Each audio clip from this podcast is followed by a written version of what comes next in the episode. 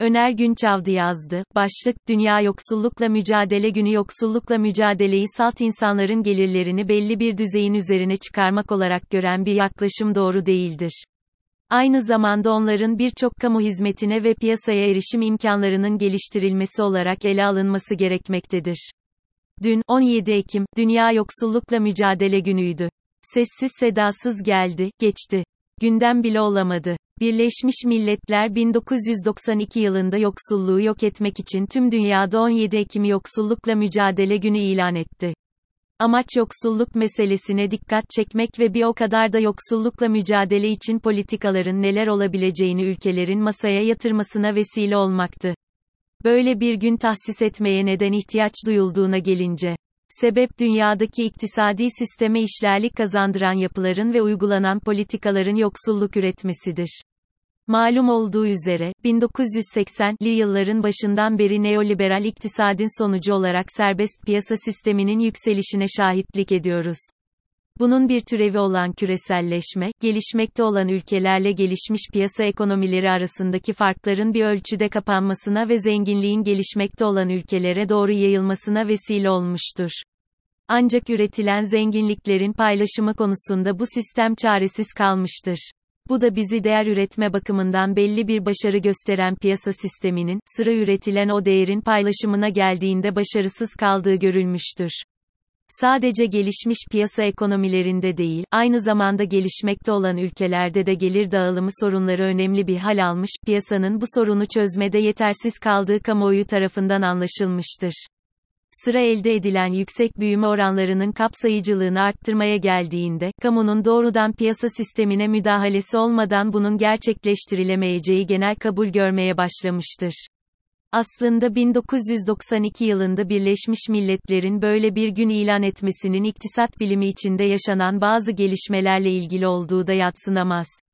Yoksulluk konusundaki farkındalığın artmasında belki 1987 yılında Paris'te yoksulluk ve açlıktan ölen insanlar tetikleyici bir rol oynamıştır. Ama bu ve benzeri olaylar çok uzun yıllar gelişmekte olan ülkelerde zaten görülmekte ve çözüm beklemekteydi. Hatta uluslararası iktisadi kurumların bu ülkelere dikte ettikleri ekonomi politikalarının, yoksulluk ve gelir dağılımı bakımından istenmeyen sonuçlarının olduğu uzun yıllardır bilinen ve eleştirilen konulardı hem iktisatçıların hem de bu uluslararası kurumların bu sorunların çözümüne yönelik düşünceler üretmeleri giderek zamanla önem kazanmıştır. Bu sorunların temeli aslında 1980'lerin başlarına, o neoliberal anlayışın ekonomilere ve dünyaya hakim olmaya başladığı yıllara kadar uzanmaktadır. Bir kurum olarak piyasanın yükseldiği, politika yapımında, piyasacılığın, önem kazandığı yıllardır o yıllar. Çok genel bir şekilde ifade etmek gerekirse, piyasa mekanizmasının ekonomilerin karşı karşıya kalacağı her sorunu çözebileceğine yönelik inanışın yükselişe geçtiği yıllardır. O günlerin dünyasında gelişmenin aracı ise, olmayan iktisadi kurumların inşası ve bunun içinde bir takım reformların yapılmasıydı. Bu ülkelerin çoğu dış ödemelerde ciddi sıkıntı içinde olduklarından, ülkelerin döviz kazanma kabiliyetini arttıracak şekilde ekonomik politikaların oluşturulması şart koşulmuştu. Rekabetçilikten uzak üretim yapılarına sahip bu ülkelerin birçoğu üretimlerini rekabetçi yapabilmenin yolu olarak, reel ücretleri aşağıya çekmek ve o düzeylerde kalması için baskılamak çözüm olarak görülmüştür. İktisat bilimi açısından da bu dönemde önemli gelişmeler yaşanmıştır. Piyasacılığın yükselmesiyle birlikte, iktisat bilimi içinde, kalkınma gibi bir disipline gerek olmadığı düşünülmeye başlanmıştır. Gelişmekte olan ülke ekonomileriyle gelişmiş piyasa ekonomileri arasındaki fark bir takım piyasaların eksikliğine indirgenmiştir. Bu piyasaların inşa edilmesiyle kalkınma sorununun da piyasa mekanizması çerçevesinde halledilebileceğine inanılmıştır. Daha da ileri gidilerek, kalkınma iktisadi alanından araştırmaların sınırına gelindiği ve iktisat biliminde böyle farklılık içeren bir yaklaşıma gerek olmadığı yönündeki düşünce yaygınlık kazanmıştır. Özellikle Kuzey Amerika'daki üniversitelerde yaygınlık kazanan bu düşünceye göre, iktisat, makroiktisadi alanda istikrar, sağlayacak politika tartışmalarının yapıldığı bir bilim dalına indirgenmiştir. Nokta. Bu şekilde iktisat tüm rengini kaybetmiş, tek düze bir hal almıştır. Ta ki 1990'ların başına kadar. 1990'lı yıllar büyümenin kaynaklarının araştırılmaya başlandığı yıllardır. Büyümenin gerçekten sermaye birikiminin bir sonucu mu, yoksa bunların dışında bir takım unsurlar vasıtasıyla mı gerçekleştiği tartışılmaya başlanmıştır. Yeni büyüme teorileri ortaya çıkarken, bir yandan da uzun zamandır uygulanan piyasa yanlısı neoliberal yaklaşımın bir takım iktisadi sorunun çözümünde başarısız olduğu anlaşılmıştır.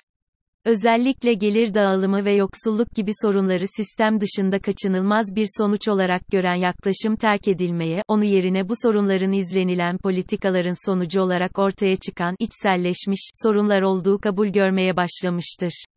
IMF ve Dünya Bankası gibi kurumlar da, gelişmekte olan ülkelere önerdikleri politikaların gelir dağılımı ve yoksulluk bakımından doğurduğu olumsuz sonuçları kabul etmiş, bunları giderecek politikalara olan ihtiyacı ilk kez 1990'lı yıllarda telaffuz etmeye başlamıştır. Bu konularda birçok akademik çalışmaya önderlik ederken, ülkelerin gelir dağılımı ve yoksulluk bakımından durumlarını gösteren bir takım istatistiki çalışmaların yapılması, verilerin üretilmesi konularından bu ülkelerin teşvik edilmesi, onlara mali destek verilmesi sağlanmıştır. Tüm bu gayretlerin amacı piyasa sisteminin yol açtığı ve gidermek konusunda başarısız olduğu gelir dağılımı ve yoksulluk sorunlarının halledilmesidir.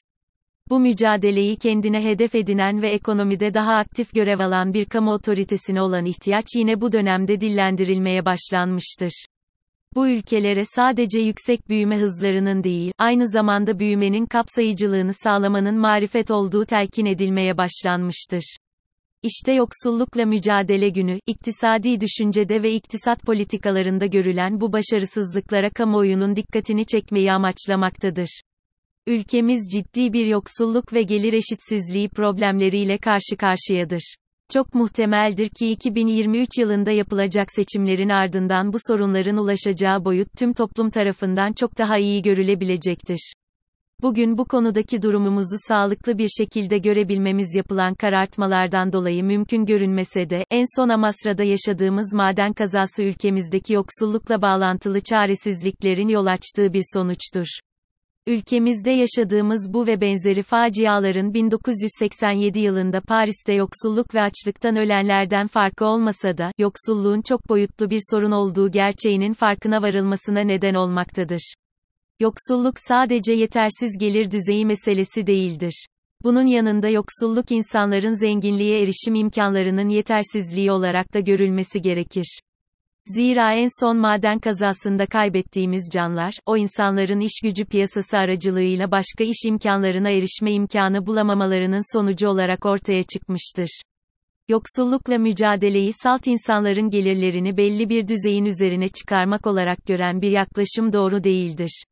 Aynı zamanda onların birçok kamu hizmetine ve piyasaya erişim imkanlarının geliştirilmesi olarak ele alınması gerekmektedir. Şu an için ülkemiz böyle bir bakışın çok uzağındadır.